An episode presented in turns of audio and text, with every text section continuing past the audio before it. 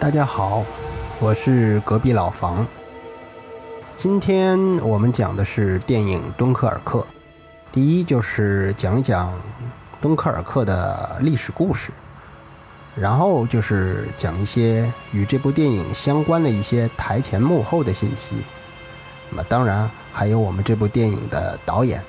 克里斯托弗·诺兰。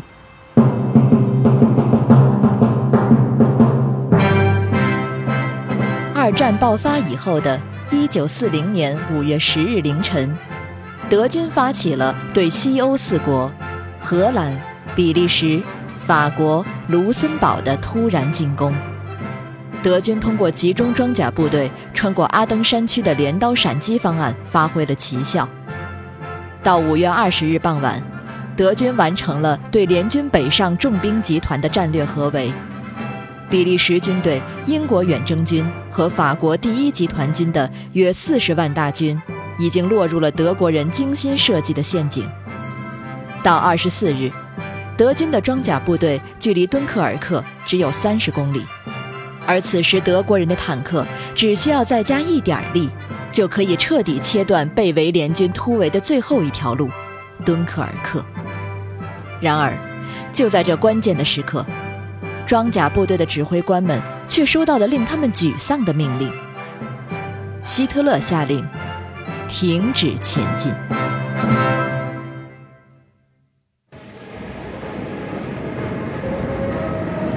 那这个停止前进的命令为什么会下达？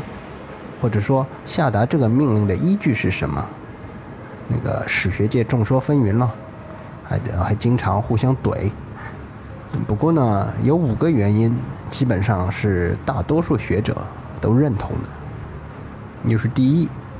那个对装甲部队侧翼安全的顾虑；呃，第二，这个装甲部队损失过半，需要休整；第三，就是对即将展开的红色方案，也就是后来叫做巴巴罗萨的对苏联的进攻计划。保留一些装甲部队的实力，还有就是希特勒和他的一些幕僚认为，敦刻尔克的周边地区的那些沼泽地啊不适合装甲部队作战。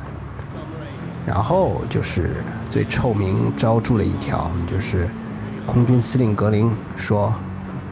你们陆军不用管了，这个光靠我空军，我就能够消灭敦刻尔克地区的英法联军。”所以呢，也有人认为这是战争历史上的又一次未解之谜。其实，我觉得这就是一次战略失策，而这失策的根源就在于这个前提条件。实际上，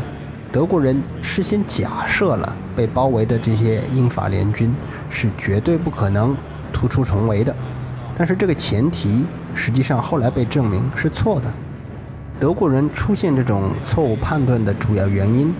我觉得是在于他们的军事思想。因为德国传统上一直都是一个以陆权为其权力运用核心的国家，他对海洋国家英国对制海权的运用实际上是严重估计不足的。尤其是这次战役的指挥官，上从希特勒、格林。下到那些一线指挥官，像曼施泰因、古德里安这样的人，都没有料到英国海军有这种能力，在很短的时间内把三十万部队都撤走。啊，既然这三十万部队迟早是要被我消灭的，那么剩下的问题就是我怎么消灭它？我付出多大的代价来消灭它？我要花多长时间？因为反正已经是瓮中捉鳖了嘛。但结果就是英国的跨洋投送能力达到了一个让德国人匪夷所思的地步，他们可以来得这么快，然后又溜得这么彻底。对英国人能够溜走这件事情，德国人没有准备充分，因为他们根本就没有想到，所以最后的结果就是德国人差不多是眼睁睁地看着英国人从敦刻尔克撤走了三十万人。其实连英国人自己都没有想到自己能撤出这么多的部队，所以在撤退之后，他们才把这次撤退叫做敦刻尔克的奇迹。五月十九号的时候，英国海军部就预见到英国陆军差不多应该是完蛋了，所以他们制定了一个计划，叫发电机行动。真正开始实行发电机行动，也就是敦刻尔克撤退的时候呢，是在五月二十六号的晚上。第一批他们只撤走了大概一千三百十二个人，这人数实在是太少了。照这个进度全部撤完的话，大概要等到一九四零年的圣诞节。然后海军意识到，光靠海军的军舰已经是不够了，所以。英国海军部就开始在沿海泰晤士河沿岸征用船只，甚至通过广播和在电影院里播字幕条。哎，这个照今天的话来说就是弹幕了。主要内容是什么呢？就是呼吁所有那些有船的人都前往敦刻尔克。那个实际上本来他们是希望你看到这条信息，把这个船交出来，然后我从海军派人开着你的船。到敦刻尔克去，但是海军也没有那么多人，所以干脆说你们自己去吧。然后你们回来的时候，我们每个人给你发三英镑到五英镑不等吧，呃，也不能让你们白去。最后呢，总计大概有八百六十一艘各种各样的船只加入到救援行列，在敦刻尔克接上英法联军的官兵，然后再返回英国。虽然在五月二十七号那天。希特勒又重新开始下令装甲部队继续前进，同时当天德国空军也给海滩上的英法联军和撤退的英国军舰造成了一定威胁。但是，但总的来说，这些威胁只不过是一些麻烦，它在某种情况下会减慢撤退的速度，但是它阻止不了撤退。但是联军在撤退当中付出的代价也很大。敦刻尔克大撤退从五月二十六号到六月四号历时九天，呃，实际上就是五月二十六号、六月二号和三号共三个晚上，五月二十七号到六月一号的五个全天，总共有三十三万八千二百二十六人撤回英国，其中英国部队二十一万五千人，法国部队九万人，比利时部队三万三千人。这些部队撤退的时候，把这个重装备全部扔掉了，带回英国的只有随身的步枪和一些机枪。而在敦刻尔克的海滩上，英法联军一共丢弃了一千两百门大炮、七百五十门高射炮、五百门反坦克炮、六万三千辆汽车、七万五千辆摩托车、七百辆坦克，还有五十万吨的军需物资。在撤退过程当中，英法联军大概有四万人被俘。有两万八千人死伤，在这些伤亡的人当中，有的是在抗击德军进攻和坚守防线的时候战死的，还有剩下的那些，要么是在海滩上等待上船的时候被炸死的，要么就是已经在船上了，那是船被德国空军用的炸弹炸沉了，就随着船一起沉到海底的。在被动员的总共八百六十一艘船只中，有二百二十六艘英国船。和十七艘法国船被炸沉。一九四零年六月四号下午十四点二十三分，发电机行动，也就是敦刻尔克撤退正式结束。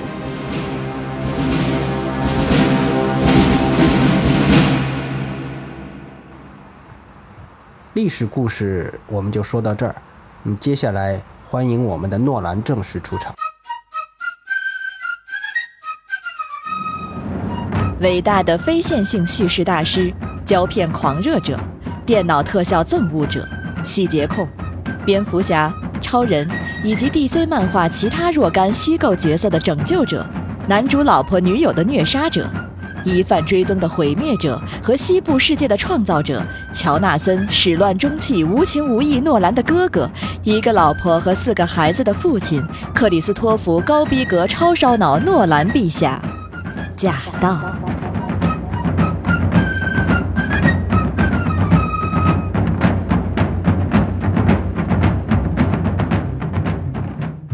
从这个超长的称谓，大家也可以看出诺兰是个什么样的导演了。如果说许多电影像是《爱乐之城》《入侵脑细胞》《一代宗师》只是在画面风格和电影气氛方面具有极强的形式感的话，那么诺兰的电影从剧本叙事这一个环节开始就具备了极强的形式感。一直以来，诺兰的电影呢有两种特点：一是人物的主观视角限定，二是整体上的交叉剪辑。本质上，这两种技巧是存在矛盾的，因为交叉剪辑在不同的场景之间跳来跳去，多少是带有某种全知视点的，这就和人物的受限主观视点就冲突了。所以在诺兰的作品集当中，有的是强调了交叉剪辑。比如《黑暗骑士》三部曲和《致命魔术》，有的是强调了角色主观视角，或者说主观现实。比如说《失眠症》，在他最早的两部个人化作品，也就是《追随》和《失忆》当中，这两种电影手法结合得非常好。诺兰牺牲了全知视点，将交叉剪辑的对象限定为同一个人在不同时段的跳跃，有意打乱线性的时空连贯。这就让电影具备了很强的解谜性质，尤其是失忆。我们不妨简单回顾一下失忆的叙事方式。全片由黑白正叙和彩色倒叙两组画面正反相连。在揭开谜底之前，这种叙事方式让观众带入到和主角类似的失忆感受当中。在看完电影之前，我们完全摸不清上一个场景和下一个场景之间有什么关联。观众在头脑中无法自己组成连贯的故事。可能我们正在思索某个彩色的段落有什么含义时，突然闯入黑白画面，暂时抹去我们的记忆，紧张地开始一段新的讲述。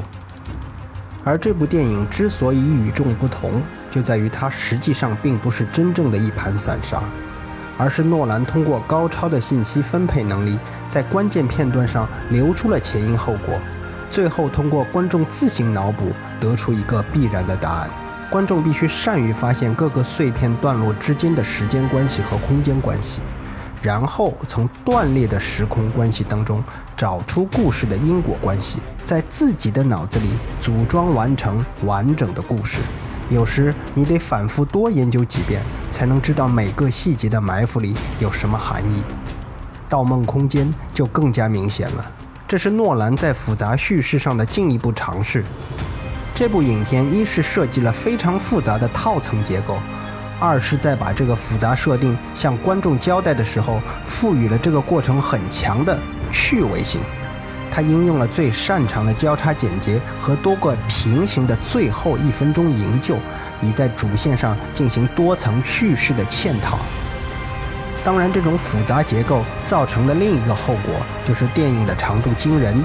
比如《盗梦空间》一百四十五分钟，之后的《黑暗骑士崛起》和《星际穿越》都接近三个小时，属于把观众的膀胱伸缩程度也推向极限的电影。不过这一次的《敦刻尔克》倒只有一百零七分钟，算是诺兰的处女作之外最短的电影了。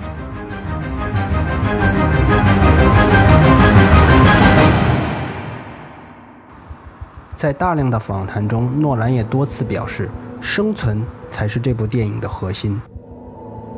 《敦刻尔克》最开始的架构很简单，诺兰甚至大胆地提出想要不用剧本直接即兴拍摄。结果被制片人妻子艾玛·托马斯一票否决，于是还是得写剧本。因此，他设计了三条并行的故事线：空中一小时，海上一天，海滩一个星期。同时，三条故事线相互交叉，环环相扣，在高潮处汇合。这就是电影的全部剧情。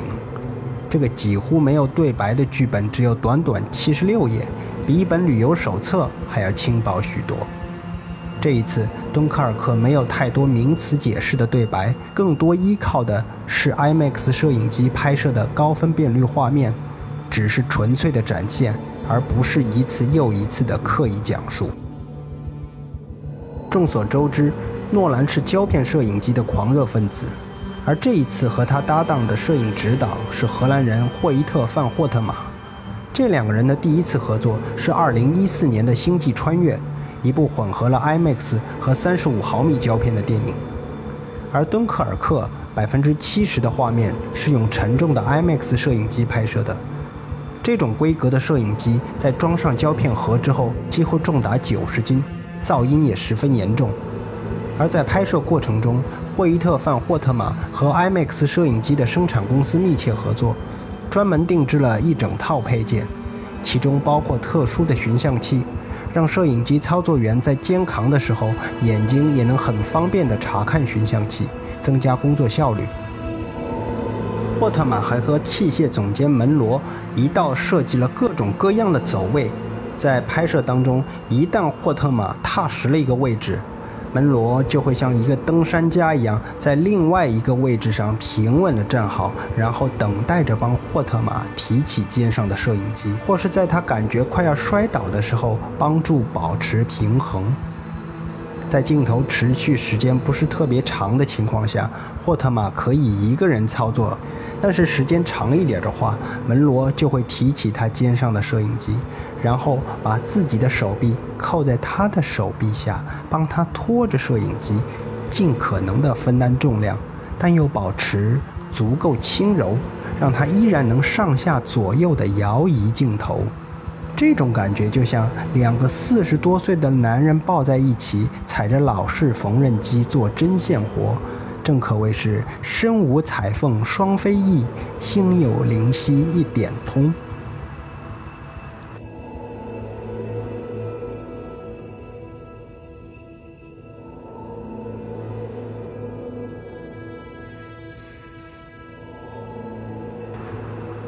而电影中让人叹为观止的空中航拍镜头的过程，就更加严谨细致。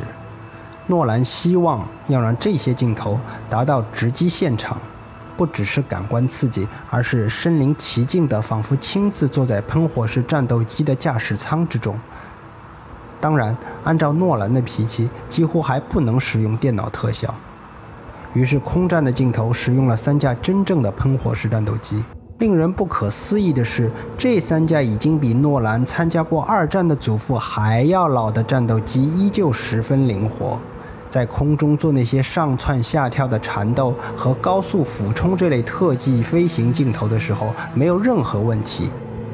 潘纳维森公司给 IMAX 摄影机制作了一种特殊的空中专用探针镜头，航空工程师们制作了特殊的底座，把摄影机上下颠倒地安装在掌机飞行员的身后，飞行员可以用膝盖来控制探针镜头左右移动。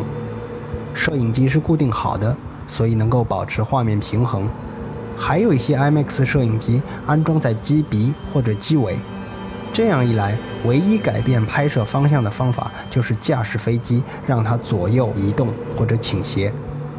IMAX 摄影机每次只能进行三分钟的电影拍摄，所以每次的半小时空中画面拍摄实际上就是只能拍三分钟素材。而每次上天拍摄之前都需要进行摄影机的重新安装，所以航拍最终要消耗几百次的起飞、着陆、重新加载和拍摄，以便有足够的胶片素材进行后期剪辑。最终，在剧组人员数十亿计的脑细胞大量阵亡之后，克里斯托弗胶片狂热者诺兰的《敦刻尔克》成了电影史上分辨率最高的电影长片。它的每一帧画面的分辨率高达 18K，也就是一万八千乘以一万三千四百三十三像素。另一个值得注意的一点是敦刻尔克的音乐。根据诺兰的说法，就是本片的音乐有一种音调持续上升的幻觉，一种无限螺旋上升的效应。而这种音乐可以在三条不同的时间线营造出紧张感。其实关于这一点，语言是比较苍白的。呃，我给大家播放一段《星际穿越》当中曾经有类似效果的音乐，这样的话，大家的感触就比较直接一些。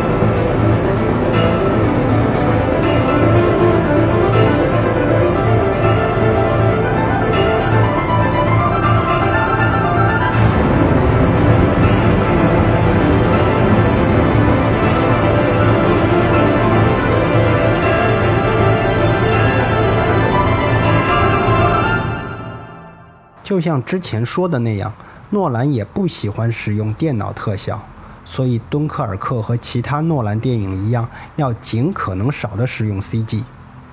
为此，剧组调动了一千五百个群众演员，大概还有两千个左右的纸片士兵在为这些群众演员做人肉背景。现场也成了一座散装移动的电影博物馆。最多的时候，调动了六十二艘真船漂浮在敦刻尔克附近的海面上。但是，有些实在无法使用现场特效的地方，当然还是不得不使用了电脑特效。不过，根据诺兰的说法，就是他自己也看不出特效的痕迹。甚至于一千五百名群众演员的军服，也都是从波兰和巴基斯坦的工厂里，从原料到成衣，由剧组自己一手包办的。服装部门自己织毛衣，自己做制服，之后再一点点的把布料里的毛边剃掉，再经过高温、蒸汽、火烤、喷枪等方式慢慢处理。面料才呈现出实拍时诺兰想要的1940年英国军服的质感。还有一个细节更能说明诺兰的精益求精和注重细节。参演电影的小鲜肉歌手哈里斯泰尔斯在采访时说：“第一天拍摄，当我穿上制服后，导演对我说：‘你的鞋带绑错了。’因为那个时候英国士兵会把鞋带绑成圆环的形状，而不是像现在一样交错绑在一起。”毕竟使用了 IMAX 摄影，万一要有了个错误，那就一定会被发现。我猜诺兰就是这么想的吧。对了，和敦刻尔克撤退的时间相当，电影《敦刻尔克》也是五月份在敦刻尔克实地开机拍摄的。说到这儿，我突然想起另外一部也有敦刻尔克场景，根据伊恩·麦克尤恩的小说改编的电影《赎罪》里的一句台词。很多时候，蒙蔽我们双眼的不是假象，而是自己的执念。当然，这里我并没有贬义的意思。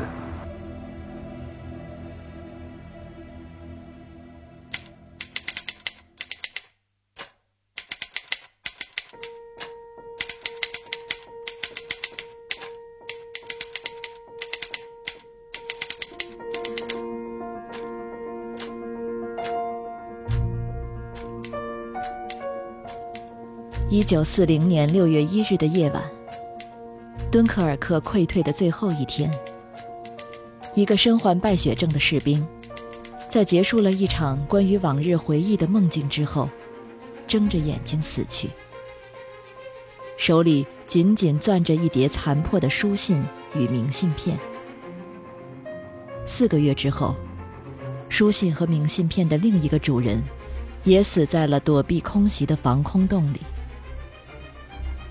最亲爱的西西利亚，我们缘分未尽。那天傍晚，我一边走，一边计划我们的未来。我会再一次踩着尘土穿过萨里花园，穿着我最好的西装，得意洋洋的以为自己前途无量。我还会带着赤裸裸的热情在书房里和你做爱。缘分未尽，我会回去。找你，爱你，娶你，然后挺起胸和你生活在一起。选自电影《赎罪》。